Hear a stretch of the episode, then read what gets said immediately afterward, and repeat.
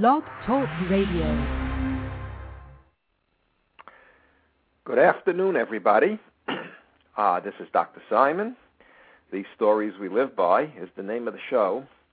And uh, in my lead up to uh, discussing um, having an interview with uh, Stella Levi, uh, the lady I met and I spoke about last week uh, on the Isle of Rhodes, who was a Holocaust survivor, uh, I want to talk today about scapegoats and scapegoating and the consequences, the serious consequences of uh, scapegoating on a social level, on a psychological level, uh, on a moral level, uh, because they all all become uh, implicated, all become tied together.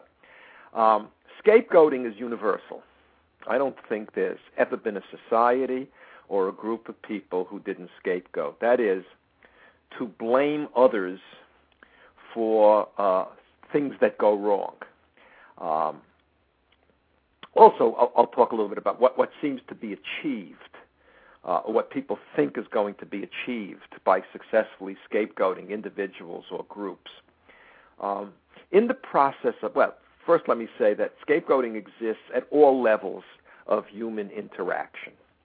Um, the, the, the, the, most clear are what happens in societies at large, and what I believe uh, we're close to now in terms of the process of scapegoating, uh, in terms of the current uh, election process.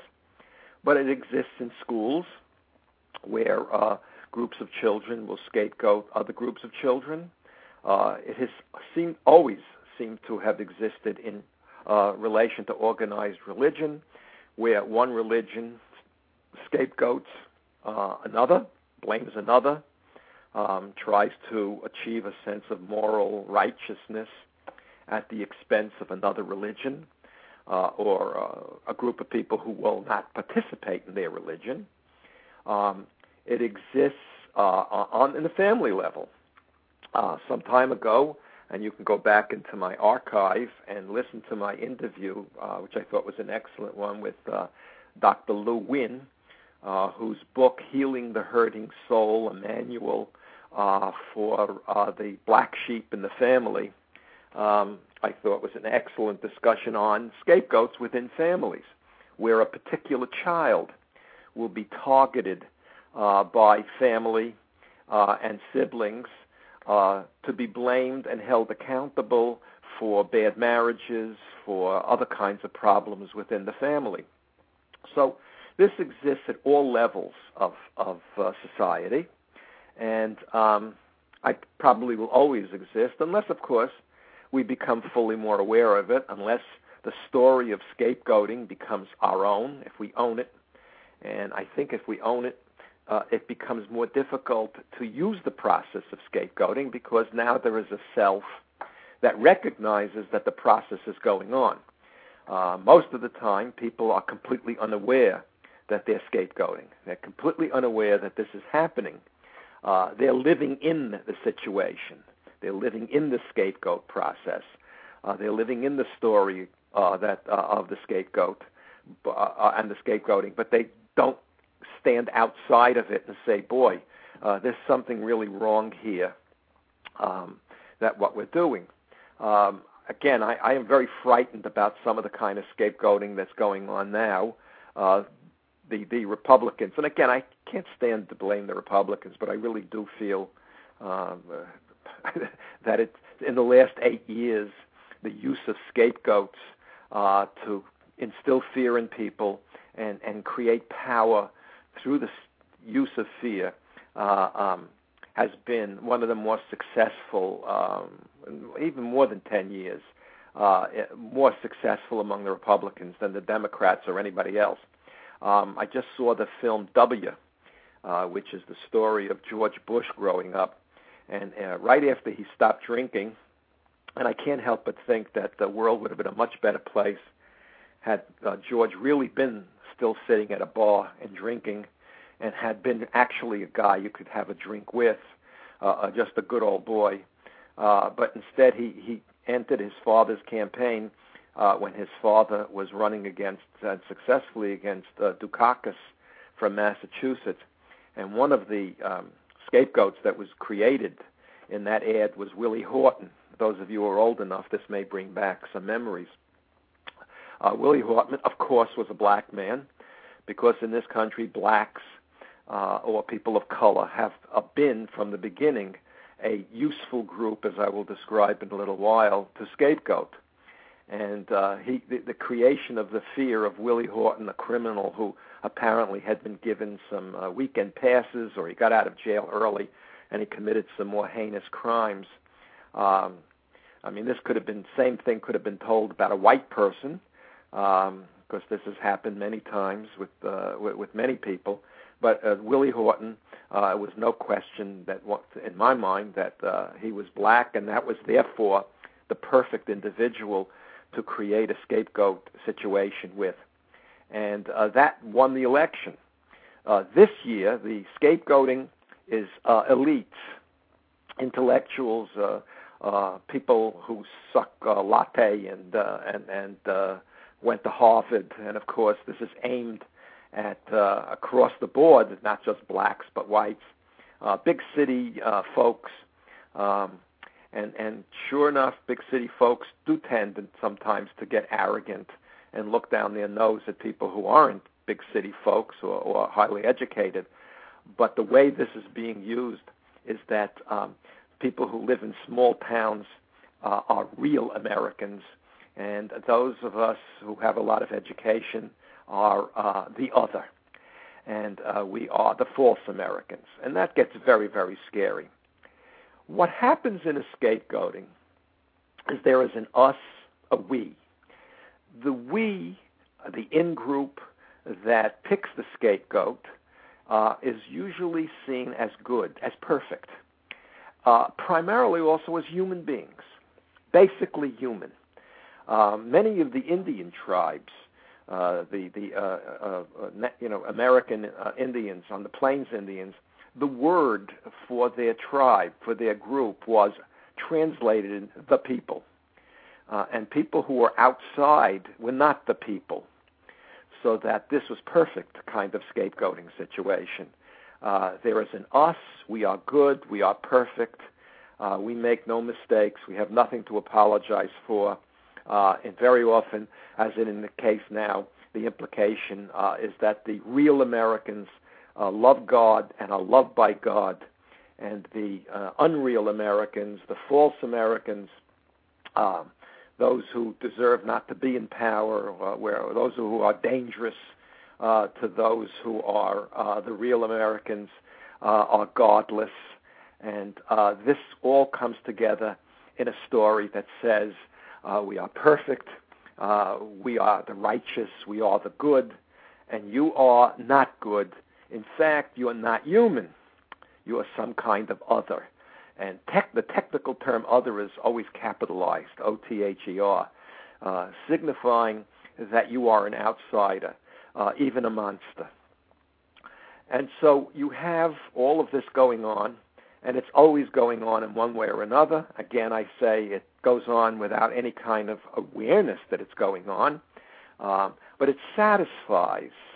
It seems to satisfy a variety of needs. Oh, I, I should mention here that one of the scapegoated groups that goes on, and this is how I got into this whole uh, uh, area of discussion, was those labeled mentally ill, those labeled schizophrenic.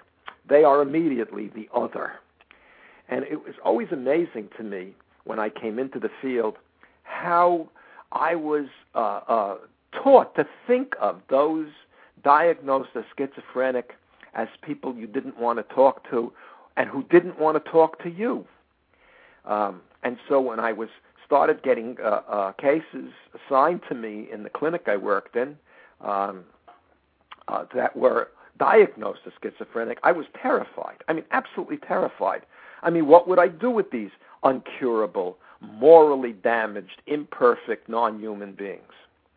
And of course, one of the great things that happened to me uh, as a psychologist is that I discovered not only were these people human beings, uh, almost all of them, uh, when you trace their history, uh, I came to recognize, at least with clarity to me, that what was called schizophrenia or mental illness was in fact a, a defense, a way of dealing with unbearable psychological pain, often the result of being the family scapegoat or the school scapegoat. Uh, one of the things we overlook, particularly as children get older and form friendships, is the power of those friendships to protect, uh, the ability of children to form cliques and form the in group, and then go after those children uh, who don't deserve, in their eyes, to be part of that group. And so many of these uh, people I worked with over the years were tortured in junior high school and high school. Uh, young girls who were flat chested, boys and girls with acne, um, children who were minorities of religion of one way or another, um, kids who weren't athletic being tortured by those children who were athletic. And of course, there were those who, who would form their own uh, groups and become the in group and scapegoat others. Uh, it was interesting that there were people I worked with over the years who um, uh, victimized those who took drugs. But then many of the people who smoked pot, got together and took drugs, saw themselves as superior to those who didn't, and created all kinds of shared stories in which they saw themselves uh, uh, as the superior beings having greater courage and greater insight than those who didn't take drugs. So this can work in a variety of ways.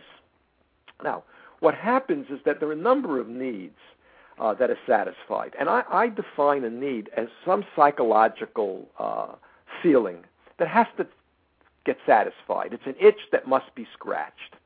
I, I think I've done a show once before that separates needs and wants. Uh, I want a new golf club, but if I can't get it, it's okay. But I need to see myself as being good, uh, as as uh, worthy of love and life. Um, this is incredibly important. I don't I don't see anybody really functioning in the world unless they see themselves as having some kind of worth, so that when they look in the mirror, there's some kind of pride and some kind of enjoyment in relating to the self. And I have spoken many times on this show about what happens when people develop damaged senses of self, uh, often being the scapegoat or being the low man on the totem pole. Um, so there, there has to be a feeling of goodness and worthiness, a moral, a, a sense of being morally right. I'm always amazed over the years at how many people would come to my office or, or see me in the clinic, or even students uh, who had messed up their whole life. Uh, and of course, almost every time when they went into the history, they didn't start messing up until they were messed up. They were part of uh, families.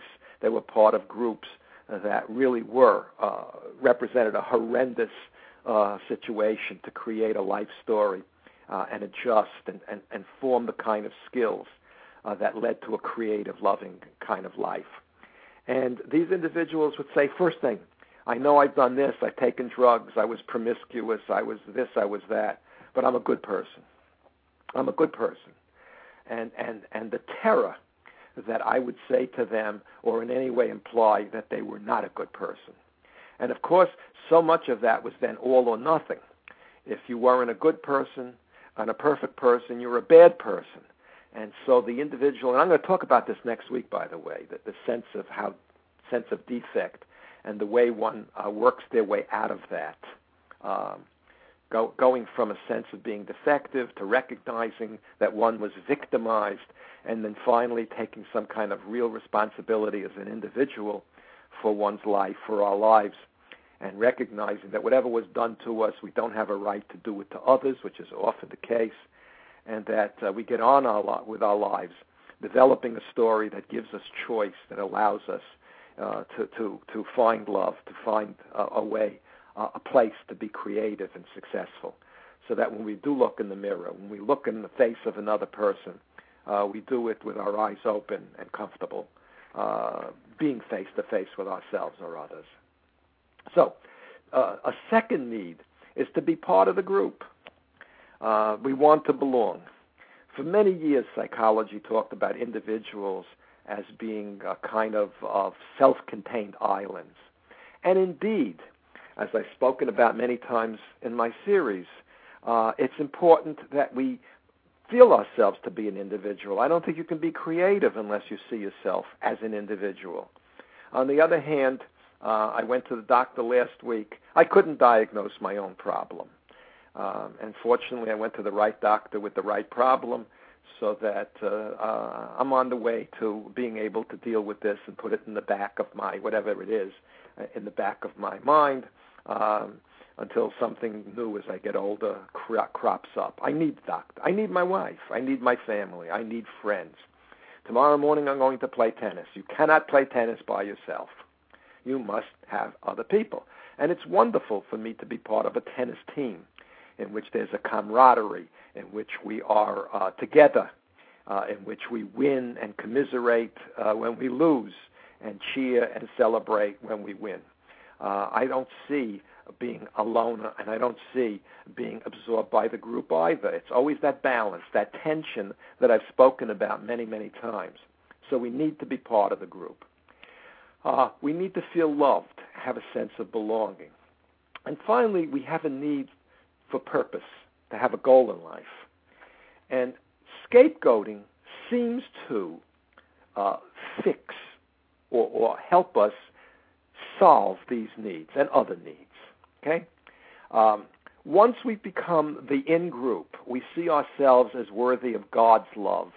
Uh, once we get together and uh, we pat ourselves on the back as to how perfect and wonderful we are, and we successfully dehumanize the other. Uh, once we've done that, once we are the good American uh, in, in opposition to the bad American, once we are loved by God and uh, ready to uh, slay the apostate, the heretic, and others who are the great Satan and hated by God. Once we have done this, we have achieved, or we apparently have achieved, the feeling that we are good and worthy, that we are part of a group, that we are loved, we are accepted, we have a sense of power, and now saving ourselves and, and protecting uh, each other from the outsiders who might hurt us, who would hurt us, from the devils, from the from the bad Americans, from those who are not worthy of us. Now we have a part, a purpose in life. We have a goal. We have a cause. And uh, many years ago, when I would t- discuss this with my students, up until I left, it's always a topic. Uh, what makes your life worthwhile? I always got a number of students say a cause. And of course, you could have a cause of uh, being part of a group that tries to cure cancer, or you could be part of uh, Hitler's Nazi regime or the communist countries, uh, in which the prosecution of the of the disease of the Jews, uh, in that case, uh, or uh, the communists who persecuted non-communists as well as Jews and well other minorities, um, and those who wouldn't join the Communist Party uh, perfect sense of being part of the group and of having a real purpose and a goal in life. So scapegoating creates the uh, satisfaction of these needs. Although, as I will speak about in a little while, a little while, I don't think that it really satisfies these needs, and that the price you pay for enjoying the process of scapegoating. Uh, wait, I have a question. Somebody wants to speak to me. Hello. Hi. Hello? Hello? Yes, hi. Hi there. I'm calling from Canada. Oh, that's nice. Yes. My and name uh, your name? Michelle. Michelle? What would you like Yeah. to say?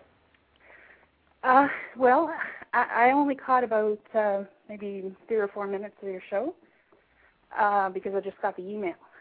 I was out, but I'm a scapegoat. Um, just a second here. Let me just switch phones, okay? Yeah, sure. So, okay. Okay. Um, uh, I don't know how much airtime do I have here. Well, probably not as much as you'd like, but uh, I, I have extra time on the show. I'd like to hear a little of your story, sure. Okay, if you just give me say a ballpark figure. just Yeah, so five, ten minutes. Okay.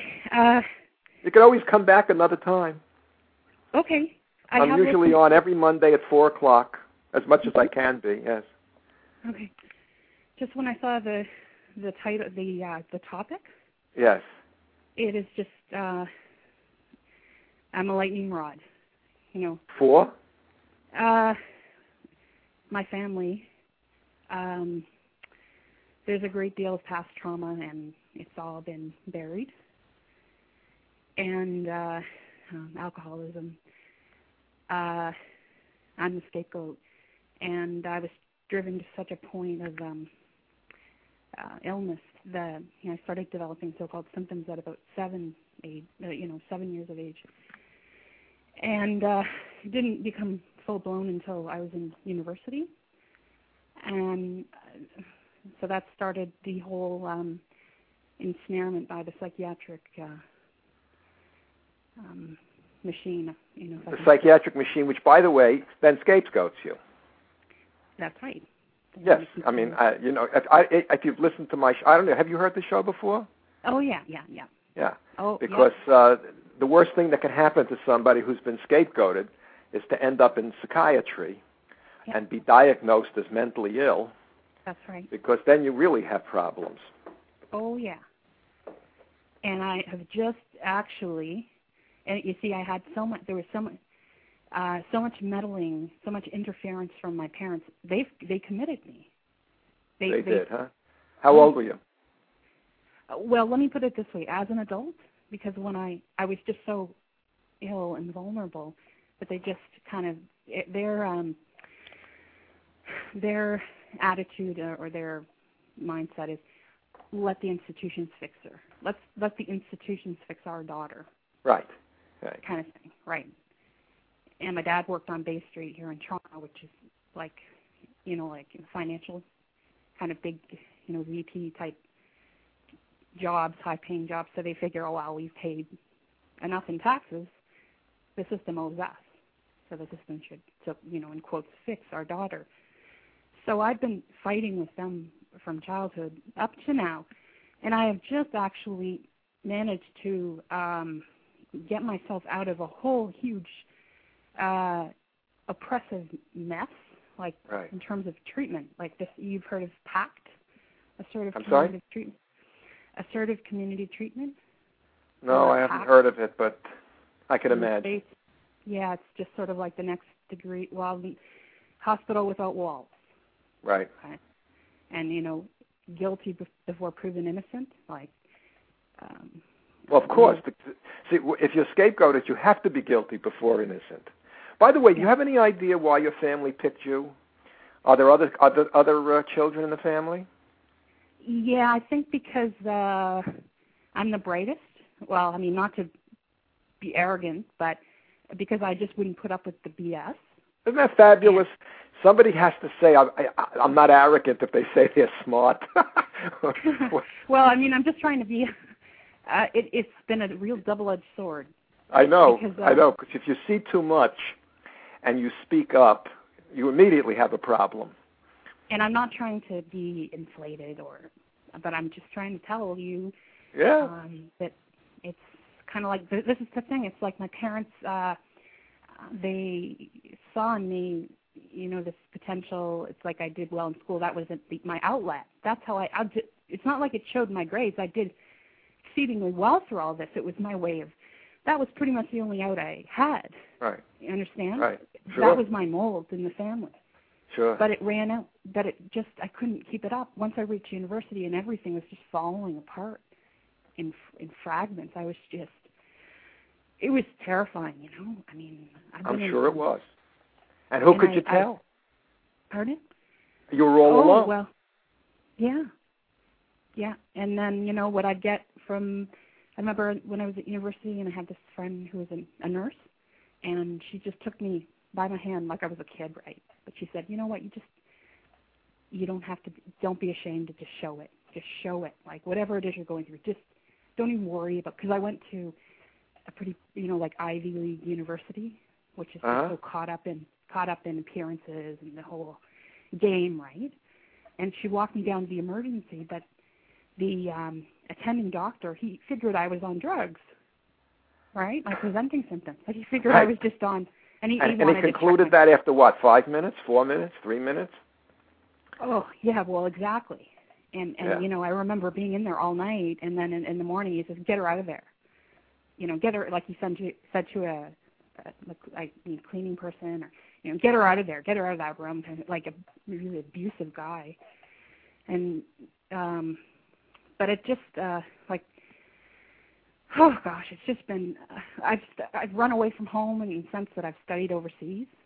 It was it was a form of running away from home, getting as far away as I could. Are, are you Um, away now? No, Are you outside your in- family now? But I've decided to. I'm in the process of divorcing them, so to speak, because I can't. I just cannot continue with this cycle of abuse. I just Yeah, that's the, that's really the only way. The problem is that that you see, I was going to continue talking about this. I, uh, I, sorry, sorry. You, you, I don't want to cut into your show. no, no. Why don't you stay on the air and I'll talk a little more and then we'll come back, okay? Because you, you're terrific. I, I really enjoy talking with you, and I'm sure anybody who's listening and will listen because this will get archived, you know. And uh, lots and lots given of people, huh? I hope I haven't given out too much personal. No, you have. By the way, you know, one of the things that happened when I first, 40 years ago, and I started seeing people that I used to then Yeah. call patients. Mhm. Um, and I'm sorry I ever used that word, but anyway, uh, everybody feels that. Oh my God, I'm the only one who's gone through this. I'm the only one who could tell this story. Mhm. And the fact of the matter is, your story is a majority story. Mhm. Story, if you want to believe it or not, everybody has gone through all kinds of pain and either felt they were going to go crazy or went over the line in such a way when they were dealing with their pain and their emotions that they called themselves crazy or they got visited by psychiatry in one way or another or got committed by parents who who uh, created the situation in the first place because of their own internal fear of craziness, their own sense of lack of control. You see? And whatever crap from the past, to put it mildly, that's a euphemism, but whatever toxic waste they have just buried. Yes, and by the way, it, it, it's not even buried. You live it. See, that's what I was talking about before. You live it, but you can't stand outside of it and say, "My God, it's toxic waste." Toxic waste has to be buried. It has to be gotten rid of in some effective way. But when you're in the waste, you see, then you're part of it. It's part of you, right? Right. And and the scapegoat is usually different from those who do the scapegoating, who has the power. You see, but they're usually harmless in and of themselves. They can't really fight back, which is why children, uh, why why children make a wonderful scapegoat, particularly if it's a girl, um, particularly if it's a bright child who's a little different than the rest of the siblings.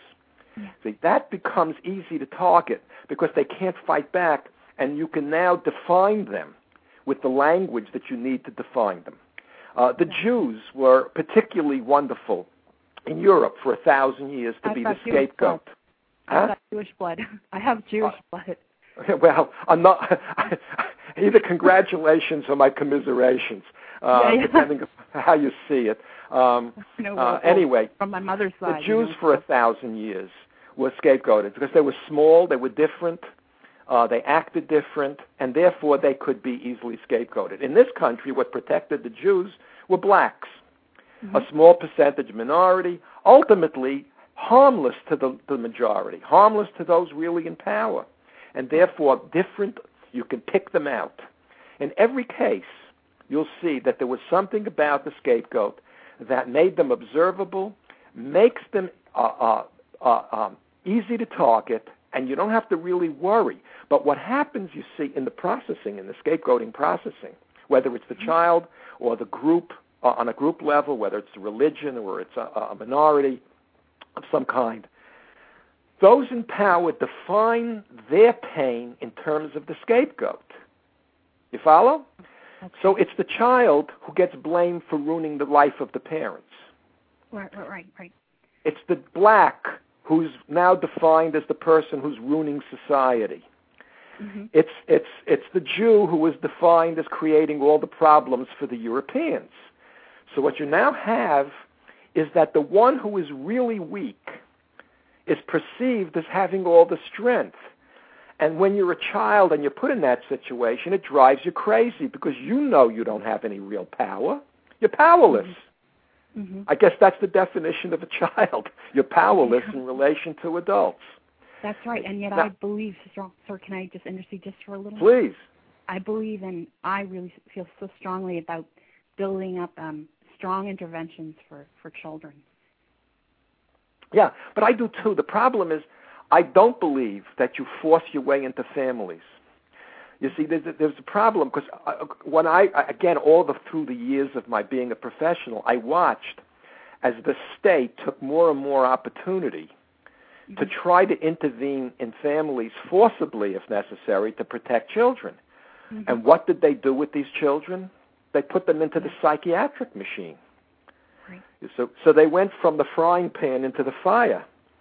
They were again defined. And this is the problem that you may have, if you think about it, that so many people I've worked with, is that you now become your own scapegoater. You now blame yourself for everything that goes wrong. You now take upon yourself the idea that you are defective in some way, that you're damaged goods. I'm moved sorry? I've moved beyond that. I'm in the process of moving beyond that. But I- you I've were there. Oh, definitely. Yeah. You have to see because it, and, and next week I'm going to talk specifically about the process of moving from feeling that you're defective to recognizing that you had your ass kicked one time too many, that that you were in the pot, that that you were being cooked. Okay? Yeah. Mhm. But then you have to get beyond that too. There has to be a way of now saying, I'm separate from that and I'm going to get on with my life with the choices that I want to make. I'm going to pick the people I want to be with, and they're not going to ever do this to me again. Right. I have to have my own sense of power, my own sense of authority. Mhm. You see? And and that sort of brings everything full circle to the point where if anybody ever says to you, you're damaged goods, you're crazy, you're nuts, you're this, you're that, you look at them and say, oh, thank you. Uh, I wouldn't want to be normal like you. I, if you define what is normal, then I really don't want to have anything to do with it. Mhm. I don't know if that makes any sense. Yep. Perfect sense. It does. I'm glad. I'm really glad. Um, what else do you want to talk about in, in, in this struggle that you have? By the way, did you hear me? Uh, I, I have a good friend named uh, Dr. Lou Wynn. He's out in Albuquerque, so I'm not recommending you uh, see him or anything. I mean, but he wrote a wonderful little book called Healing the Hurting Soul, a survival manual for the black sheep in every family. Oh. And I really got angry at him for writing this book because I wanted to be able to write something like this. And everything I write comes out like Barack Obama wrote it, you know, very professorial. Uh-huh. And, and, and professionals don't want to read my stuff. And the stuff that I've written really doesn't come across uh, as, as the kind of reading that non trained, you know, people who are outside the lingo want to read. His is simply written. It's a short book. It's really wonderful. You can get it on Amazon okay. and it doesn't cost a lot either. And uh, I think Thank you might you. find it very helpful. Thank you very much because uh you know what I uh you know I've done so much searching myself and I found truly like to to get the help I need I need to go outside the system. Yes, you do. By the way, let me give you an email address. Now, this is an interesting email address. I'm not really associated with this particular group anymore uh, because I, I had a big fight with them uh, over something that I'll maybe talk about another time. But you can find therapists who do not use drugs and won't use labels. People you could say to, I want to work with somebody, I want some help, but I only want to work with someone who's not going to diagnose me and who's going to accept me for who I am and how I think and feel without morally judging me. Okay? Right. And and somebody who knows how to deal with trauma. Yes, and, and knows knows what I've been through and therefore can really help me. Uh, the group is called the International Center for the Study of Psychiatry and Psychology, Oh, I- ICSPP. I know what you're talking about. I've been to the website. You've been to the website. Yeah. Yeah, and if you contact them, uh, they don't have a lot of therapists because uh, they're they're a bunch of pariahs. They're mostly pariahs, you see, in the field to the larger field. Um, I could tell you my own story about being scapegoated at the university level, at the clinical level, because Oh, yeah. I kept arguing that you can't keep diagnosing people because a diagnosis is merely a bad word. And then Oh. all they were doing after a while was drugging and drugging and drugging and these Mhm. horrible toxic drugs. Terrible, I've- terrible drugs. I That, that, Nick, sorry. Go ahead. I'm sorry. But but I brought up what you had discussed in my doctor's office about the about the medications and such, and and and just like you know, like I I just said I had been listening to a psychologist on the web, and he said, oh well, there are psychologists out there that want to use drugs. Yes, there are. My field sold out. See, and, and the reason I ended up uh, uh, parting ways with ICSPP, even though I'm unhappy about it because I liked a lot of the people there and I felt Mhm. they were right on line, is that while many of these people will excoriate and hate the drug companies for selling the drugs and advertising, Yeah. they won't then go and make the extra step and say, I'm going to open up my office and I'm not going to justify it as treatment. Because the word treatment or psychotherapy implies that there's something that needs curing. Right. And I don't care what you were like at your worst, you didn't need curing. You needed love, you needed support, you needed clarity, you needed rationality, you needed a, another story, you needed a platform from which you could look at your life from the outside and Mhm. recognize that where you were how you were living your life really was not in your best interest. That's right. You see, and that has nothing to do with medicine. Mhm. that has nothing to do with cure. It just doesn't have anything to do with it. And so I kept arguing that um, uh, uh, signing health insurance, for example, is fraud. And nobody really wanted to hear that because the entire field followed psychiatry and fought for medical uh, insurance, you know, the right to sign insurance papers, Right. third party payment. And uh, that, to me, it, it may be helpful. You can justify it in the sense, well, I couldn't afford this anyway, other way. But the problem is that it's a lie. And, Yeah. and, and whenever we get caught up in these lies, whether they're the scapegoating lies or the lies we tell ourselves to, to make ourselves feel better, we end up in trouble. That's right. We end up, You got to just yeah. yeah. But you often need someone to help you feel safe when you tell the truth. You know, we talk, you know, the lies are called little white, little white lies, hmm and the truth is called the terrible truth, the painful Right. truth. Yeah. I guess that's how we're built in a certain way. Mhm. Anyway, I have um, a hard time telling. hmm huh? I have a hard time telling, like, being dis dishonest. You know, like even telling. I think also because of how I was so micromanaged and um they were so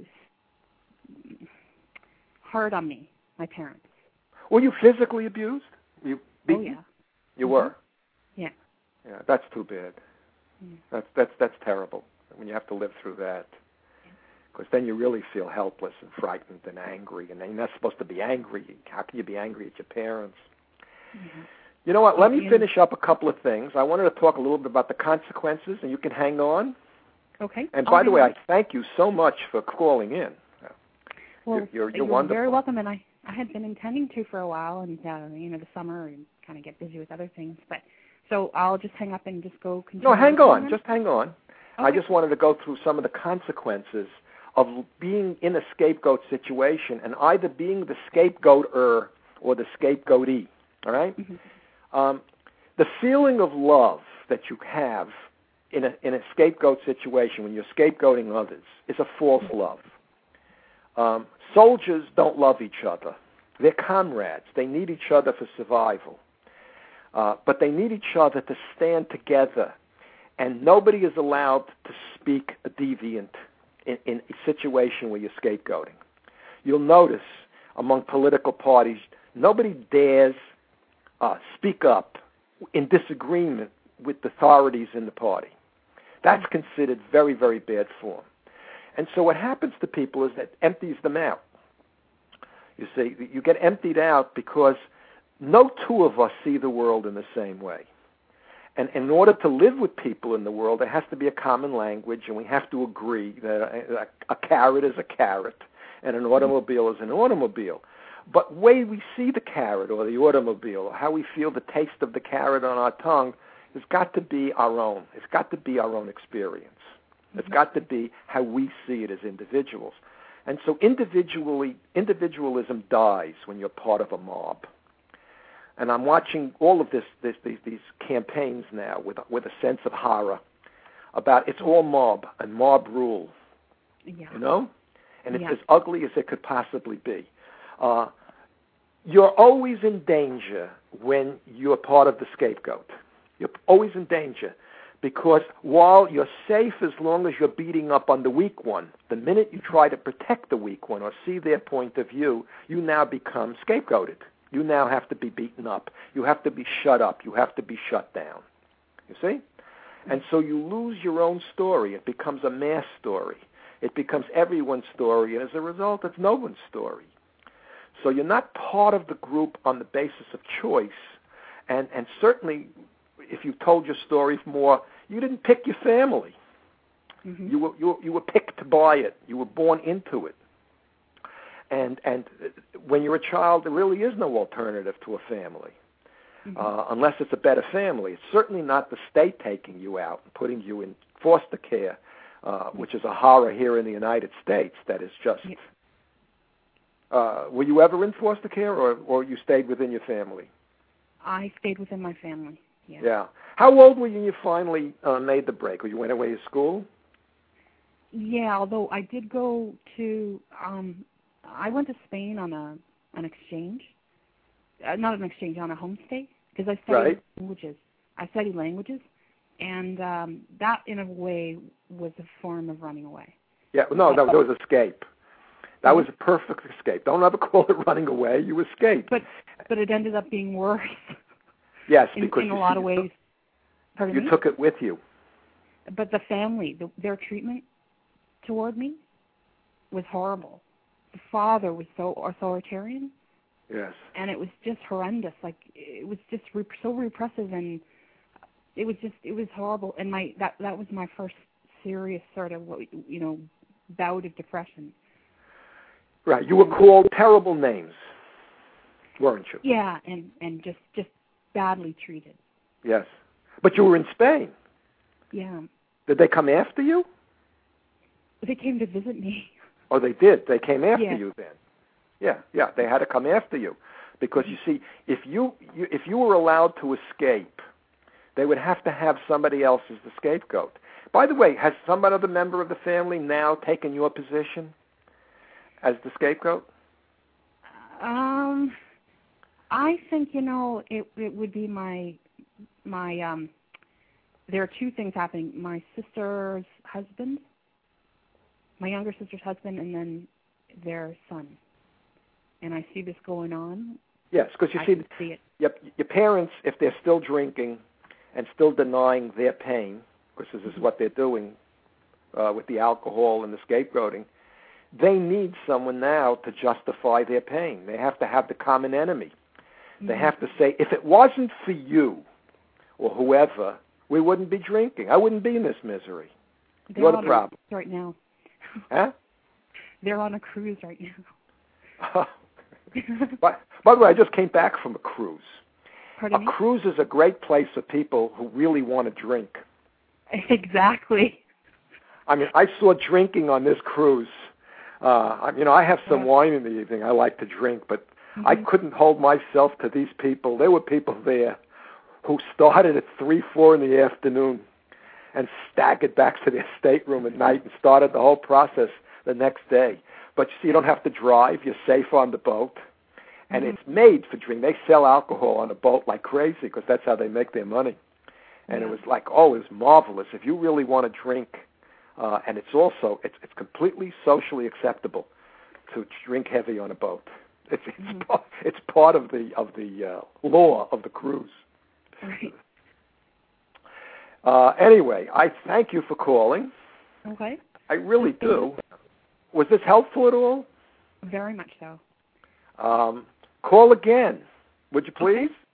Yeah, I Uh, also I posted once just a comment under Language Girl. Oh, I remember very early. I didn't know who Language Girl was. You said you Yeah, loved the show. That was the first show I did, I think. I'm Language Girl. You're a language girl. That's great. That's great. By the way, what do you do for a living, if I can ask? Well, because of all this, I've been seriously compromised in the work department. Yeah. Yeah. Oh, And- by the way, if you fill out a form, lie. Don't tell them you were ever a patient. sorry. Lie. Uh, Oh. How the minute they see, anybody sees that you were a mental patient, a patient in a hospital, Yeah. you had a diagnosis, uh, their water runs out of their body. They become terrified because th- this is one of the universal others. The mad person is is an other, and it's very hard to to uh, climb out of it. Um, and what happens if they ever catch you? They'll fire you, but then you won't get hired anyway if you if you if you tell the truth for most places. This is what Or they won't hire you at the level at which you deserve to be hired. Yeah. I'll go in, when I call when I call again some other time. Hopefully, we'll have a chance to. I had an experience at an insurance company that was just a nightmare. Yeah, I'm sure. Yeah. I'm sure. Yeah. Anyway, I wish you all kinds of good luck, Thank you very much. And, and uh, I hope I hear from you again. I hope you stay on uh, and listen to the other shows. I'm going to have a terrific one on November 17th. Talk about being scapegoated. I'm going to have a woman on who uh, survived the uh, death camps, and uh, that was the ultimate, the ultimate uh, uh, result of scapegoating people and not seeing people as human. Uh, while you blame them for your troubles and and, and uh, exercise power over them.